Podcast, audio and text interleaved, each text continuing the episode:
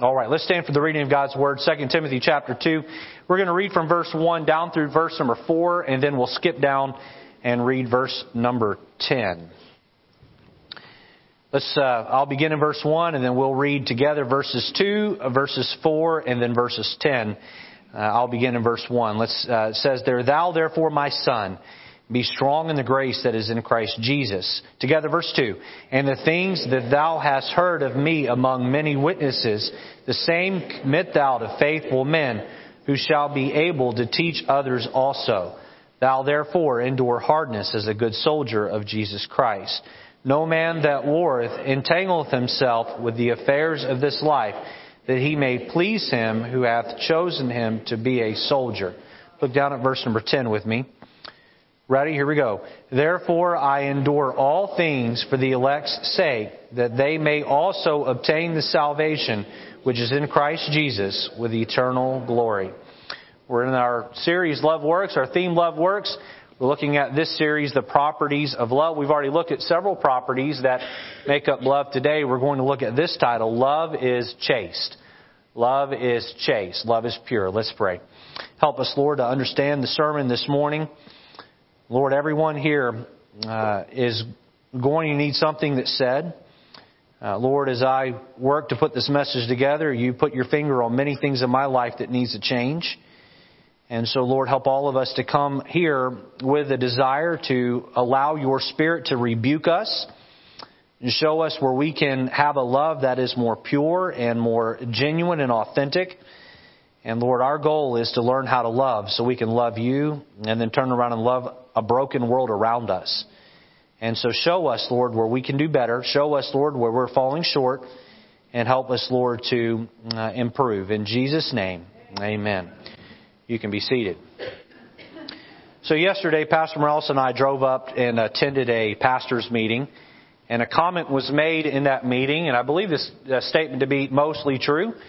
And I just want to uh, state this at the very beginning here. The statement was made that this younger generation, they do not know how to handle any form of correction. They take it as though it is a personal attack against them. And no matter how you go about doing it, they just don't like it. And they buck and push away. Can I tell you that if uh, someone loves you, they ought to be willing to correct you? If someone loves you and they see a flaw in your life, they ought to be willing to tell you so that you can make it better. Can I ask something this morning? Can we all make it a point to not be offended? Not to feel as though the pastor's coming after us and attacking us. I'm not going to headhunt. I don't have anybody in mind as I preach the sermon today, but listen, I, let's let the, the, Spirit of God and the truth of God and the Word of God uh, work in our hearts uh, today. Paul here wrote the book of Timothy, 2 Timothy. He wrote it from prison. And at the conclusion of the writing of the book, Shortly thereafter, he would have his head guillotined, he'd be killed, and become a martyr for the faith. Uh, Paul said in this book, he said, I have foregone a lot of things that most people in life would have so that I can help other folks. So back at verse 4 with me. It says, No man that warreth entangleth himself with the affairs of this life, that he may please him who hath chosen him to be a soldier. You know what he's saying here? There are things in life I have chosen not to have so that I can please my Savior. There are things in life I have chosen to forego that are not even necessarily sinful because I want my God to be pleased with how I live my life. Look, look down at verse 10. Therefore I endure things, all, I endure all things for the elect's sake. What is he saying? Not only have I chosen to forego some niceties of life, I have also chosen to be, to suffer and be persecuted for the betterment of others. I have been willing to suffer so that other people could know the love of God. You know, that takes a pure love to be able to live that way. To be able to say, I love God so much and I love others so much, I'm willing to forego some things and I'm willing to endure some things so that other folks can know the love of God through me. We are on a quest in 2020 to have God fix our affection. My prayer is that as we look, have looked at the various properties of God's love, that your heart has been challenged just as mine has. God has been making it very clear to me in the study of many things in my heart and life that are broken. There are relationships in my life that are strained. There are a handful of people in my life uh, if I'm just being honest this morning, I, I don't, my flesh does not like them very much, and I don't think they like me very much. How many of you can relate this morning? Hopefully it's not at me. Amen? God needs to deconstruct our broken love and reconstruct His love. Thus far in this series, we've looked at these topics. Love is charitable. Love is compassionate. Last week, we looked at love is committed. Today, we're going to focus on this topic. Love is chaste. Love is pure. The sermon today will apply to every single person in the room because not a single one of us have a love that is pure. And truth be told, our love won't be totally pure until we get to heaven. And God has completely removed our broken love and given us His love. Here's what I want to say to you uh, by way of introduction this morning. We're all a conglomeration of our upbringing, our influences, and our life experiences. All of us. Uh, God wants to reach down and fix us, but we're all broken. Whether you come from a home that's traditional, a mom and dad who raised you and loved you, or you come from a home that's broken, we're all broken. Some of us are more broken than others. I don't want to stand up here this morning and throw stones at anybody. That's not the purpose of the message. What I want to do is point us to the goal. The goal is for us to learn to love like our Savior. And whether someone is here and someone else is back here and someone else is up here, it doesn't really matter where you are because none of us are where we ought to be. None of us are where we could be. What I want to do this morning is not throw a stone for where you're at you for where you're standing. I want you to look at where you're standing and identify it and look at where God wants you to be. And if you can make one change in your life this morning that moves you closer to a love that is pure, and your love is purified just a little bit, then God will have done a work in your life, and your life experiences, your life relationships, and your relationship with Him will be better for it. How many of you here this morning have at least one strained relationship in your life? Will you raise your hand for me? You have at least one strained relationship. Someone in your life you just don't get along with very well. Um, don't raise your hand for this, but whose fault is it that the relationship is strained? Is it yours or is it theirs? Usually, not in every circumstance, usually it's a little bit of both.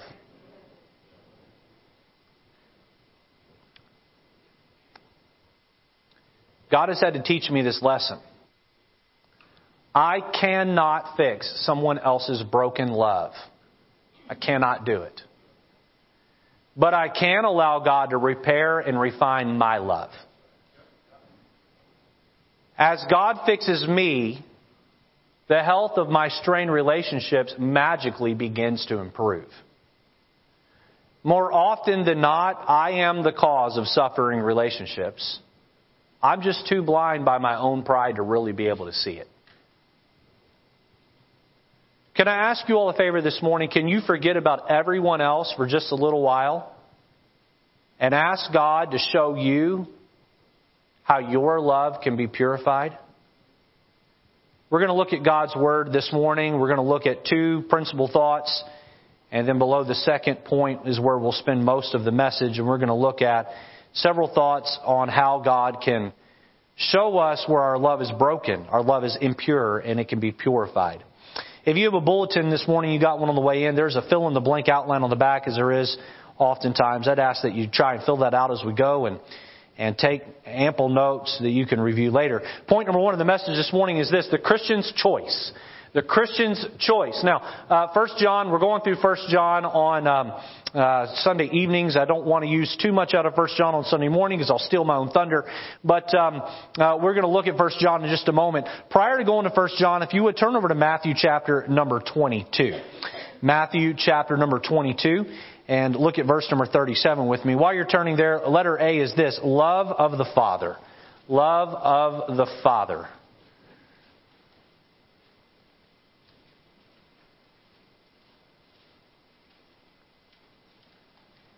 Matthew chapter 2, verse number 37. And Jesus saith unto him, it's a verse we're all familiar with. Can we read it out loud together? I still hear pages turning. Matthew is in the Old Testament. No, I'm kidding. It's not in the Old Testament. Some of you are like, what? When did it get put there? First book of the New Testament, Matthew 22. That's why all the page turning. I, I, I said two different. Y'all need to love on me. Knock it off over there. Matthew chapter 22. All right, look at verse 37. 37. 97. Are you all thoroughly confused this morning? Matthew 22, 37. All right, here it goes. Read it with me. Jesus saith unto him, Thou shalt love the Lord thy God with all thy heart and with all thy soul and with all thy mind. So the Christian's choice. We can choose to love the Father. Now, we know the second greatest commandment is that we're to love our neighbor as ourselves. Can I say this? Until you learn to love God, you have no chance at loving your neighbor. You have no chance at it. Uh, not the way God wants you to love your neighbor. The reason why many of us have strained relationships is because we really don't love God like we're supposed to. So when we learn to have a pure, love for the Father by our very nature, we will turn around and have a love for our neighbor. And even the neighbors that are not easy to love, we will love them as well. If you struggle with loving your brother, it's because you have struggled with loving the Father. And so choice number one is that we love the Father. Choice number two, or letter B, is love of the flesh. Love of the flesh. 1 John chapter 2. Let me read these verses for you. Uh, it says this in verse 15. Love not the world, neither the things that are in the world. If any man love the world, the love of the Father is not in him. For all that is in the world. What is, what is in the world? What is this love or this worldly love we're not supposed to have? Listen how personal this is. Listen here.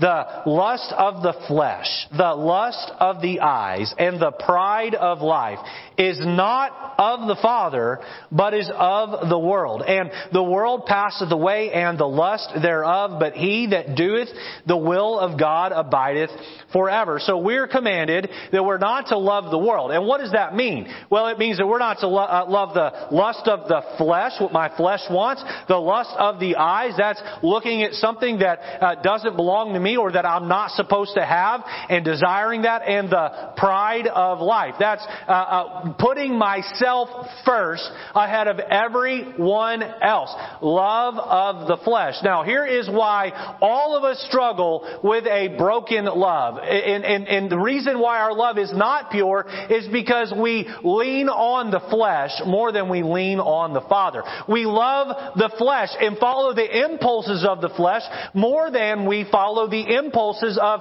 loving the Father. If you're here today and you're saved, and I hope that's all of you, may not be, but it would uh, most likely be most of you here. You have a war going on inside of you and a tension, a natural tension that's there. You have a, the Spirit of God who is cheering for you and prodding you and pushing you to love God, but then you have the, the flesh, that old nature that is pushing you and cheering you and, and, and, and, and yanking you toward loving your flesh and doing what's wrong. And this tension that's there, this natural tension, the question this morning is, are you living a life that loves the flesh more than the Father or the Father more than the flesh? Someone put it this way, there are two choices on the shelf, loving God or loving self. There are two choices on the shelf, loving God or loving self. You can either choose that which is loving of yourself or you can choose that which is loving of God. You get to make those choices. Every relationship you have that strain and that struggle, one of the two of you, if not both of you, are making a choice to what satisfies your flesh more than what satisfies the Father. My friend, God has called you as a Christian to love as He has loved, to love Him and let Him love others through you. Uh, this evening, we're going to look at this out of 1 John chapter number 2. Can I tell you what God wants you to be? He wants you to be a mirror. He shines His love down on you, and it reflects off of you and onto others. His love for us is perfect. Boy, our love isn't always so perfect. Now, with that as the foundation of the message, let's look at point number two. We looked at number one, the Christian's choice. Let's look at number two, the Christian's clothing. Christian's clothing. And I, and I mean this in a figurative sense. We're not going to talk about actual clothing, but more in a figurative sense of, uh, of, our, of our love. Uh, let me read for you Colossians chapter 3 verse 14. It says this, listen closely, listen very closely, and above all these things, put on charity which is the bond of perfectness. Put on charity. So we're to take off our version of love and we're to put on God's version of love. You all with me this morning? We're to put off the clothing of our broken love, of our contaminated love, and we're to put on the clothing of God's love. This is like a little boy who's homeless, who's been living on the street wearing the same set of clothes for a long time, and they're ratty and they're smelly and they're uh, they're gross and they're they have holes in them and they're stained and the shirt that was once white is no longer white. It's more of a, a, a stained uh, uh, color from oils, uh, uh, oils from the skin uh, coming onto it, and kind of like an old ratty T-shirt that you've had for years. But this little boy's been wearing the same shirt for years, and he's taken and into a family and adopted, and he's given new clothes. My friend, you, if you're saved today, you were adopted off of the street of sin. You were put into the palace of God's family, and He wants you to wear a new version of love. It's a new type of love, a new clothing. Let me, let's look at the comparison here. Love of the flesh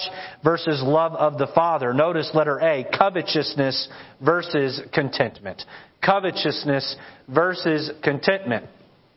Love of the flesh is shown by my covetousness. Love of the flesh is shown by my covetousness. Uh, you're in 2 Timothy. We started in 2 Timothy 2. Turn over to 2 Timothy chapter number 3 and look at me, look with me at verse number 2. And here Paul is telling Timothy as we get closer and closer to the coming back of Christ and the rapture, as we get closer and closer to that, boy, men, mankind, they're going to get worse and worse. Look at verse 2. For men shall be lovers of their own selves. That next word, covetousness, or covetous. What is the first identifier of someone who is a lover of their own self? They're covetous. Covetous. Exodus chapter 20 verse 17 says, Thou shalt not covet. Jesus said in Luke 12, 15, the Bible says, Take heed and beware of covetousness, for a man's life consisteth not in the abundance of the things which he possesseth boy, what we have really does not matter in the grand scheme of things.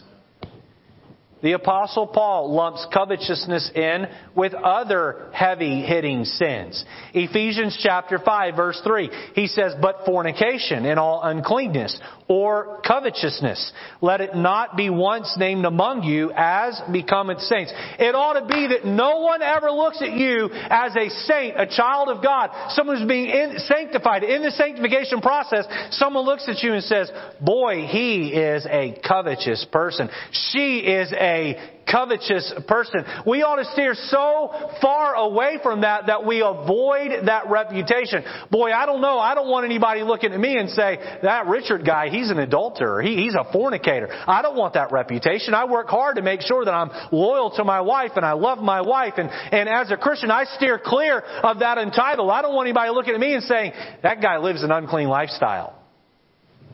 But Christians, by and large, with the materialistic world we live in, we don't seem to mind saying, Boy, I sure would like to have that. I sure would like to live there. I sure would like to drive that. Ooh, I'm drooling over that car. I'm drooling over that purse. I'm drooling over that house. Wait a minute. Christians are supposed to avoid any idea, any tying to this idea of covetousness. In Colossians chapter 3 verse 5, listen to this. Uh, Paul says, Mortify therefore your members, which are upon the earth. Fornication, uncleanness, inordinate affection, evil concupiscence, and covetousness, which is idolatry. Idolatry. Covetousness is the worship of things over God. Covetousness is born from an unhealthy reliance on myself to provide for my wants. Covetousness is the belief that other things will make me happy. Covetousness is the belief that your things will make me happy. Covetousness is a choice to love my flesh in place of loving the Father. In contrast, when we choose to love the Father over loving our flesh, instead of choosing a life of covetousness, we choose a life of contentment. Love of the Father is shown in my contentment. Turn over just a couple of pages to the left. 1 Timothy chapter 6. 1 Timothy chapter 6 and verse number 6.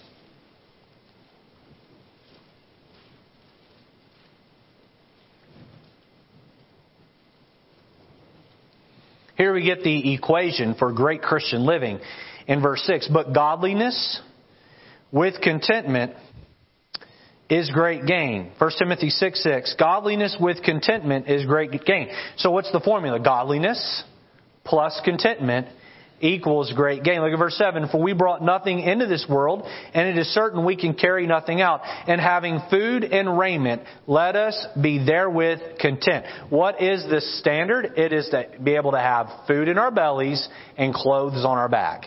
Food in our bellies and clothes on our back. Are you content, Christian? Are you content with the bare necessities of life? Can I tell you that in our marriage, in our life, um, God has challenged our contentment. Prior to coming to White Oak Baptist Church, we worked at Emmanuel Baptist Temple in Hagerstown, Maryland. We moved there, and uh, I agreed to be a volunteer assistant pastor. I knew the man who was the pastor, and he's been here preached. Some of you may remember him. Curtis King is his name. And I, I went and worked for him for free and I worked as a truck dispatcher. And we moved there with the agreement that a deacon who was a very wealthy man in the church would let us live in one of his homes for free. And so we moved into that home for free. And uh, the home was a very, very, very, very simple home, a very plain home.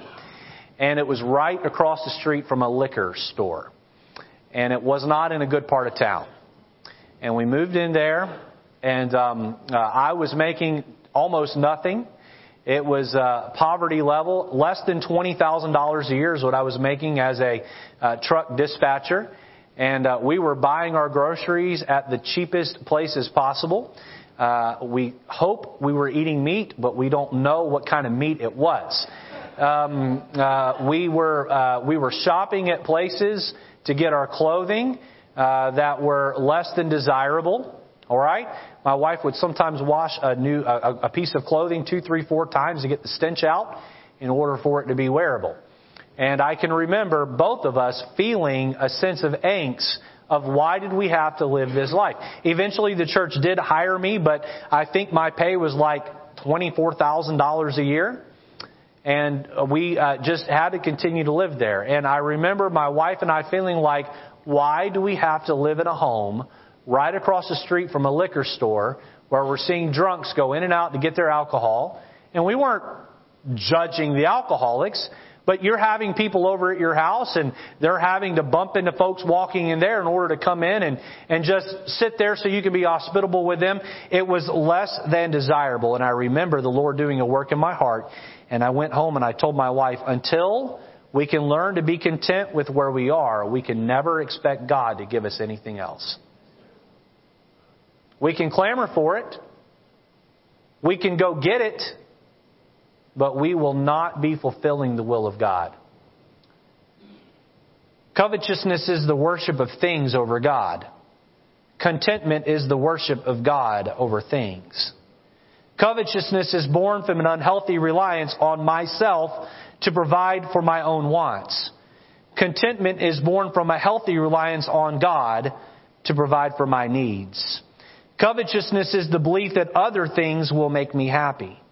Contentment is the realization that God is all I need to be joyful. Contentment is the belief that your things that are better than mine will make me happy. Contentment is the belief that the things that God has already given me is enough to make me happy. Covetousness is a choice to love my flesh in place of loving the Father. Contentment is a choice to love the Father instead of loving my flesh. Ben Franklin put it this way contentment makes poor men rich, discontentment makes rich men poor. If we are to have a love that is pure, if we are to have a love that is honest, if we are to have a love that pleases the Father, then we must face the covetousness in our hearts and in our lives and ask God to take it away. We must confess, we must forsake, we must ask God to take away our garments of covetousness and replace them with a garment of contentment. Letter A, covetousness versus contentment. Letter B, human acceptance versus heaven's approval. Human acceptance versus heaven's approval. Love of the flesh seeks out human acceptance. This was stated a little while ago in a service on a Sunday evening. I'll say it again here. Let's just be flat out honest with each other. Everyone here, every human I've ever met, every human that's ever lived or will live, we all care about what other people think about us. We do. You can act like you don't. You can pretend like you don't. Everyone finds a crowd that will approve of them and then hangs out with that crowd. You ever walked into a room and felt like you were just not very liked in that room? You probably got out of there pretty quick because you don't want to be around people that just don't like you very much. There's a story told about a research project on human behavior. Uh, uh, people were put in a room around a conference table, and everyone in the room was in on this except the one test subject.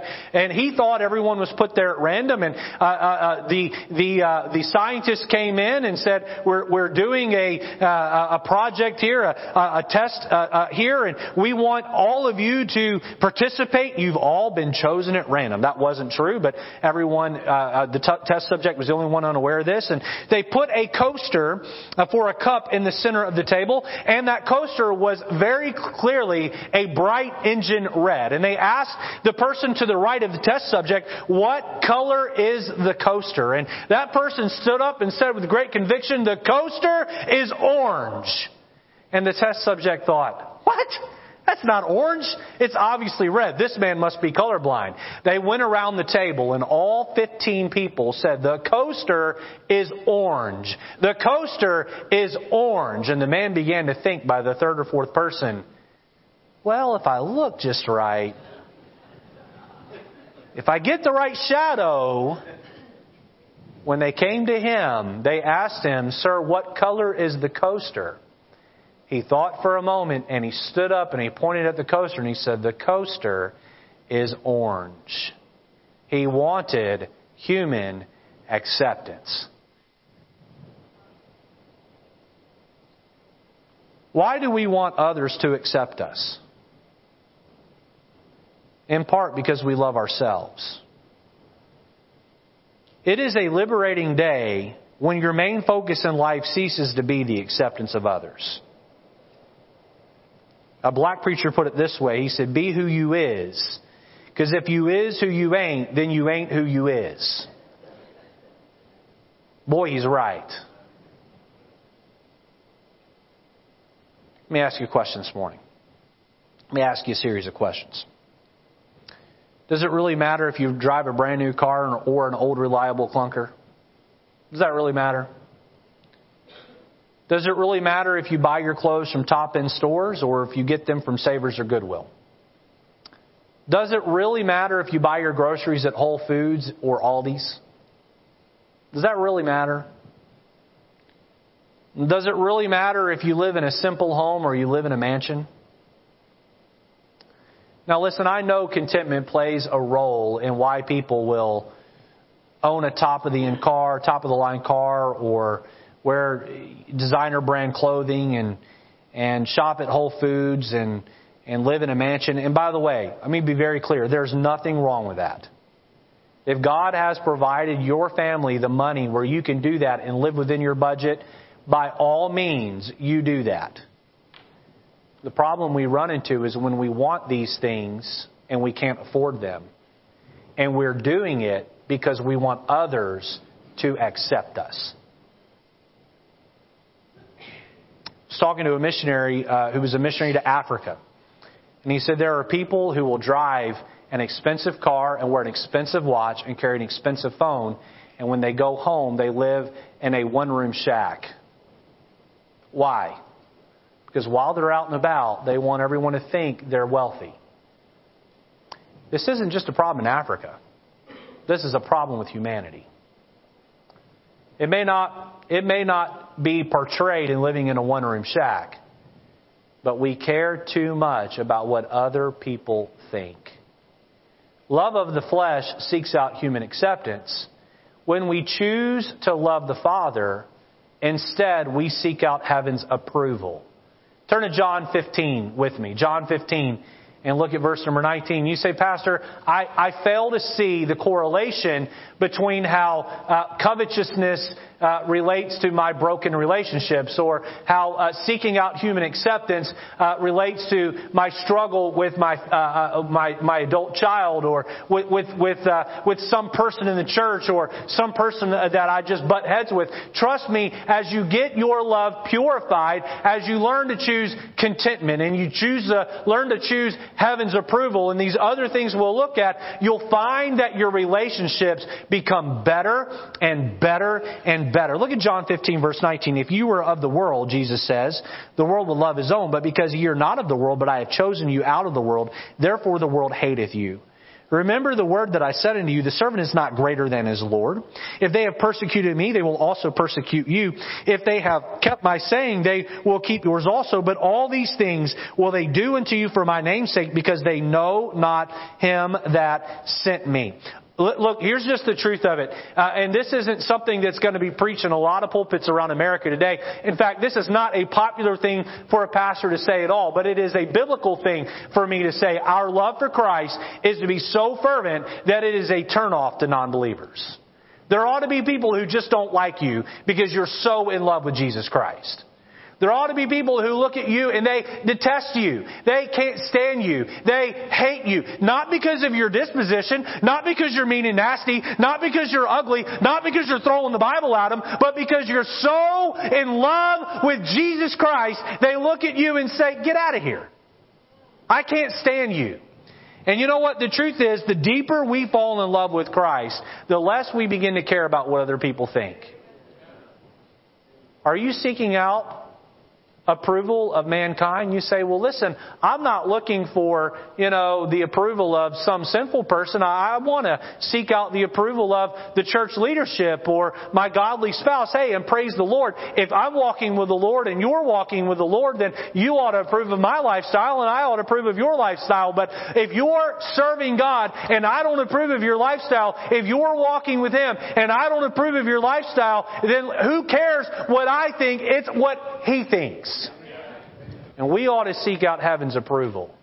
We're too concerned with what others think about us, and that keeps us from being who we ought to be. To the people pleasers in the room, that's good that you want to keep the peace. But don't keep the peace at the expense of hurting the Lord.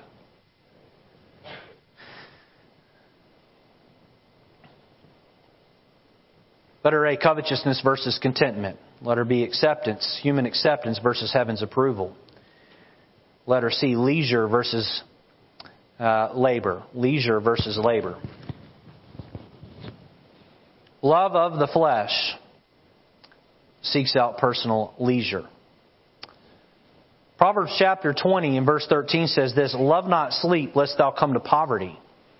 Open thine eyes, and thou shalt be satisfied with bread. Look at 2 Timothy chapter 3 and verse number 4. Again, Paul is giving a list of of, of human behavior uh, at the end when people have just come to pots and humanity is coming uh, unglued at the seams and uh, the world is falling apart and there's chaos and, and, and people are just very uh, uh, self-centered. Look at verse 4. Traitors, heady, high-minded, lovers of pleasure, lovers of pleasures more than lovers of God. This much I know. My flesh is lazy.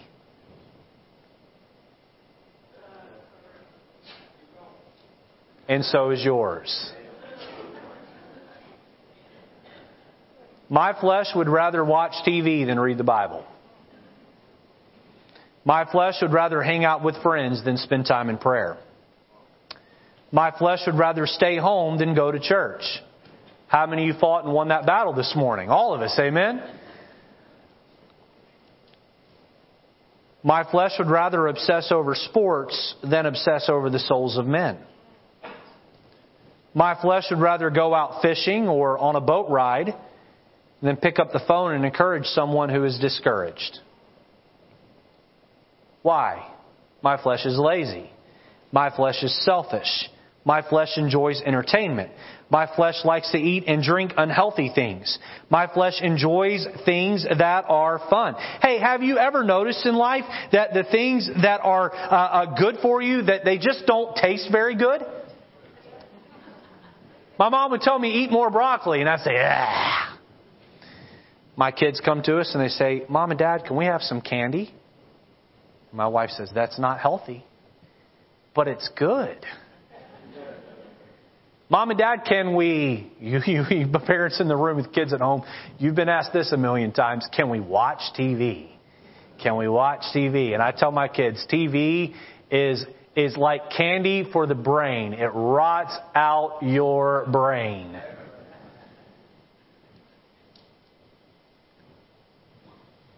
Things that are good for us are usually not very fun.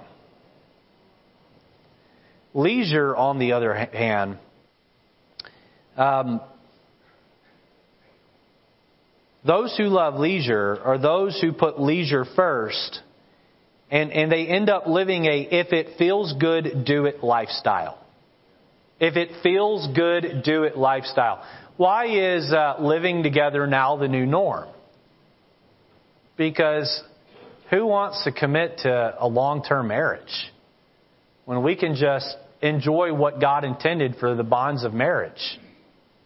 My friend, Hebrews 13, I believe it's Hebrews 13, 4, still says, Marriage is honorable and all in the bed undefiled, but whoremongers and adulterers, God will judge. It may be popular in the culture to live together before you get married. It's not popular in heaven. Leisure. If it feels good, do it. These are people who become enslaved by their fleshly impulses.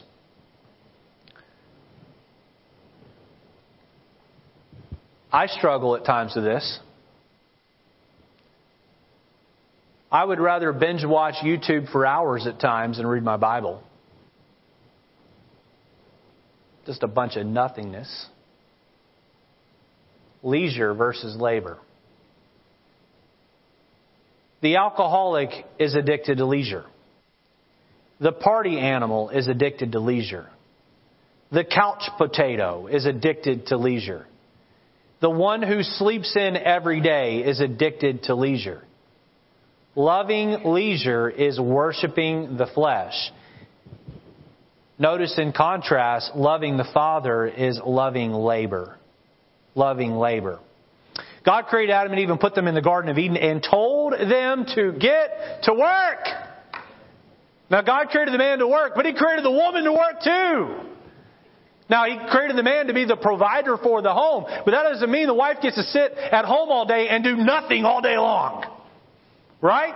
And we live in a day and age where women, by, for the most part, go to work and help their husband pay the bills. And the purpose of this message is not to touch that subject. I have no problem with women in the workplace as long as you fulfill your biblical obligation of taking care of your husband and your children first. Go to work all you want. But God has called us to labor. And whether that labor is loving your family, whether that labor is going to work and bringing home a paycheck, God has called us to get to work. Second, Timothy, uh, Second Thessalonians 3.10 says this, For even when we were with you, this we commanded you that if any would not work, neither should he eat. Hebrews chapter 4 verse 9 through 11 says this, There remaineth therefore a rest to the people of God. For he that is entered into that rest, he also hath ceased from his own works, as God did from his. Let us labor, let us labor therefore to enter into that rest, lest any man fall after the same example of unbelief. And Matthew 11, 28 says, Come unto me all ye that labor and are heavy laden, and I will give you rest. Leisure is for those who have labored first. There's nothing wrong with turning on a football game. The Super Bowl's tonight. Since my team's not in it, and since most likely your team's not in it, don't put leisure ahead of the Lord. Even if your team was in it or my team was in it, don't put leisure ahead of the Lord. We labor. We labor. Do you know, sir, that when you get up in the morning and you go to work, you are serving the Lord? You know why? Because you are bringing home the finances to pay for your family. Do you know, ma'am, when you get up in the middle of the night and clean up that throw up that your your six year old uh, uh, vomit in the middle of the night, and you get up and clean that up, you are doing the work of the Lord? You are loving the family God has given you. When, sir, you love your wife, when, ma'am, you reverence your husband, you're doing the work of the Lord. When you show up uh, to choir practice and you, you, you prepare to sing, when you work the nursery, uh, when you work on a bus route, when you usher, when you play the piano, uh, those that can play. When you do this work, you're laboring for the Lord and God only gives true rest to those who choose to labor labor versus leisure, we live in a country that is drunk on leisure and entertainment. Drunk on leisure and entertainment. What is your clothing this morning? Are you wearing a robe that is pure? Is your labor pure? There are two choices on the shelf. Loving God or loving self. Letter D, selfishness versus selflessness selfishness versus selflessness. Selfishness. When we choose to love our flesh, we are choosing the old, ratty garment of the flesh. We are choosing, we are choosing, instead of putting others ahead of ourselves, God ahead of ourselves, we are putting ourselves first. Selfishness. There is nothing that destroys relationships faster than selfishness.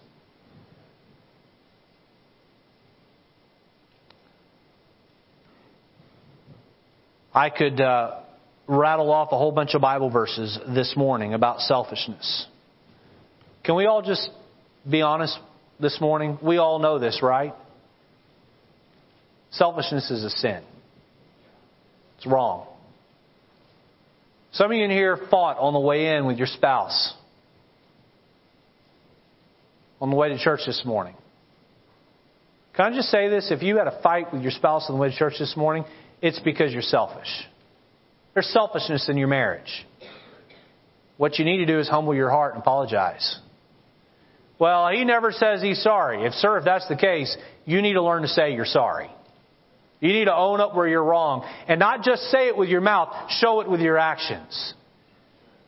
Some of you here are good at saying you're sorry, but your spouse isn't so good at saying, I forgive you. You know why? You're being selfish. Well, I'm going to make him pay. You know what selfishness does? You listening this morning? Selfishness attempts to change someone's behavior by seeking to control them well, I don't like the way that um, that uh, my wife looked at me or the way my wife talked to me. So I'm going to be rude to her for three straight j- days to make her feel the pain uh, of the way she looked at me or talked to me. Well, I don't like the way my boss is acting, so I'll show him or I'll show her by my level of production. I'll do enough to skate by so they can't write me up, but I'm not showing up 15 minutes before. I'm clocking in at the last second and I'm clocking out the first second I can get off and I'm not doing one extra thing by initiative. They're going to treat me that way. I'll show them. That's selfishness. That's seeking to control someone. Can I tell you what else it is? It's juvenile. It's juvenile. It's juvenile for me to try to control your behavior by me being passive aggressive toward you. Don't do that.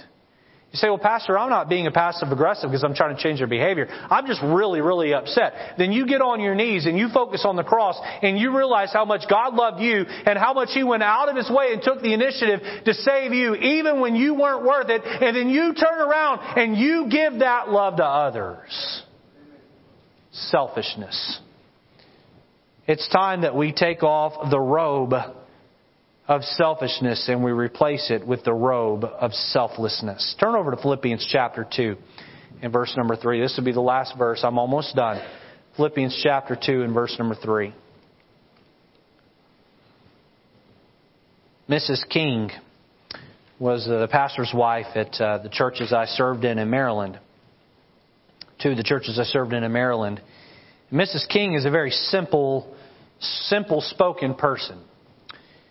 Um, she's not going to sit down with you and give you uh, uh, parse Bible verses and give you deep psychological analysis over your struggle, but Mrs. King gave some of the best marital advice I've ever heard given. She looked at a wife, a woman who was struggling, and and by her account, she's done this with many women, and she said to them, she, she said to the woman, she said, if you want to fix your marriage, just stop being selfish and start being selfless. If you can create a culture in your home where you're seeing how much you two can do for each other, and if you can outdo the other one and have a competition of selflessness, I promise you your home will immediately pick up. Look at Philippians chapter 2 verse 3. Let nothing, let nothing be done through strife. That's selfishness. Vainglory, that's elevating you above others, selfishness. But rather, but in lowliness of mind, selflessness. Let each esteem other better than themselves. Boy, this is the esteem we're to have. Not self esteem, but other esteem. Where we esteem others, we prefer others ahead of ourselves. If I could just give one piece of relational advice this morning, it would be this prefer each other, build up each other, esteem each other, pick up after each other, provide for each other's needs. All of this really is the same advice be selfless. When we love selflessly, we love the Father because that's how He loves us. Do you understand that selflessness is the gospel?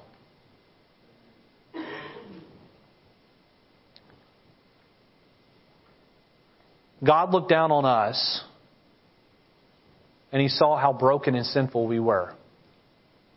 Do you understand this morning that your sin and my sin is a deep offense to God? The lies that you've told in your life, the lustful, uh, uh, the lustful moments you've had, whether that's covetousness or some other version of lust, sexual lust or whatever it would be, that lust is an offense to God. He, He rejects it. He hates it. And as long as that sin lays on your record, He pushes you away. He wants nothing to do with you. And if you die in that sin, God cannot let that sin into heaven. Little children have no problem understanding that the dirty shirt cannot go in a clean shirt drawer, but people, uh, adults have a hard time understanding why their dirty, sinful hearts cannot be permitted in a clean and perfect heaven. Can I tell you right now that if I were to die as a sinner and I were to go to heaven with a sin nature, heaven wouldn't be perfect anymore. Someone says, well, I'm a good person. God should let me in because I'm a good person. My friend, you might be a good person by man's standards, but you have sin on your record and God hates that sin. He loathes that sin. He despises that sin. You say, well then what's the answer? God had to break, uh, God had to break the, the, the problem between us. God had to break the tension by sending Jesus to come down and die on the cross. Why did Jesus die? Jesus died to be the substitute for your punishment. The wages of sin is death. That word death there uh, implies an eternal death, an eternity in hell. Jesus died in my place. He died in your place. I hope you're listening closely this morning. I believe there's a couple of you here that have yet to put your faith and trust in Jesus. You've yet to become a Christian. I hope you're listening. To the rest of you this morning, I hope you'll sit up and listen as well so I can drive home a, a greater point here in a moment. Jesus died because He loves you. You see, God in heaven, He looked down at us and He had two choices. He could have made the selfish choice and sent us all to hell. And by the way, He would have been right in doing it. Or He could make the selfless choice and die for us. God looked over at Jesus and said, I have to send them all to hell unless you'll go to earth and die for them. And Jesus hung on an old rugged cross. God took the selfless act and gave up his son so that you and I could have our sins forgiven.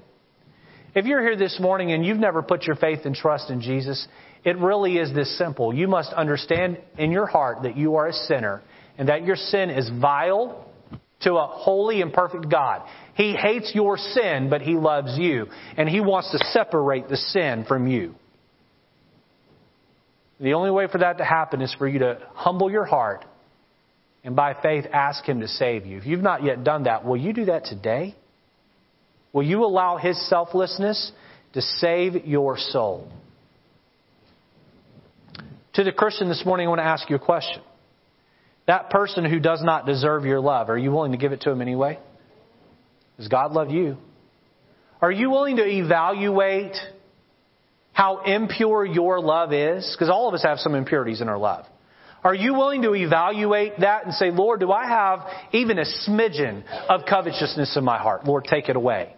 Lord, am I too concerned about what other people think about me to a level that it's hindering my relationships? Lord, take that away. Am I struggling this morning with loving leisure more than I ought to? Am I drunk on entertainment even a little? Lord, take that away and instead give me contentment. Help me to live for heaven's approval. Help me to labor in your work. Help me to be where I am doing what I'm called to do. Help me to do it with all my heart. Lord, help me to make make the choice of loving the Father and rejecting the flesh. And you'll see that as your love is purified, these strained relationships will most likely slowly get better. And you know what? If they don't because the other person is that broken, God will give you the peace to cope. He'll give you the peace that when they're ready to fix it, you'll be ready to fix it. Let's have our heads bowed and eyes closed this morning. If you're here today and you've not yet called on the name of Jesus to save you, it really is very simple. It really, really is. Boy, you need to see your need. And you need to understand that if you die in your sin, God will send you to hell. Not because He hates you. He hates your sin. He loves you so much, He sent Jesus to die for your sin so those could be erased off your record, expunged from your, your list, so that He could grant you access to heaven.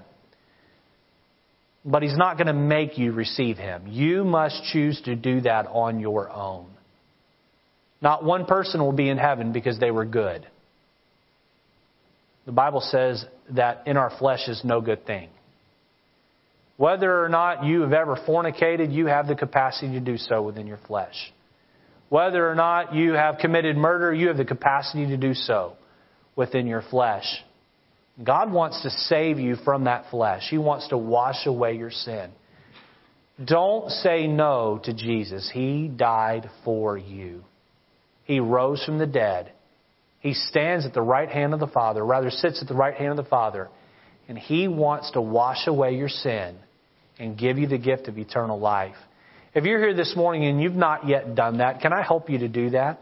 Can I help you to call on the name of the Lord? Will you ask Him to take away your sin? Right there where you're sitting, just pray a simple prayer. Just ask Him to take away your sin. Ask Him to give you that gift. Just say this right in your seat under your breath. Just say, if you have not yet said this prayer or something like it, just say, Dear Lord Jesus, I know that I'm a sinner. I know my sin is wrong. I know I deserve to go to hell for my sin. Thank you for dying on the cross in my place. Come into my heart and save my soul. Please give me the gift of eternal life. Thank you for saving me.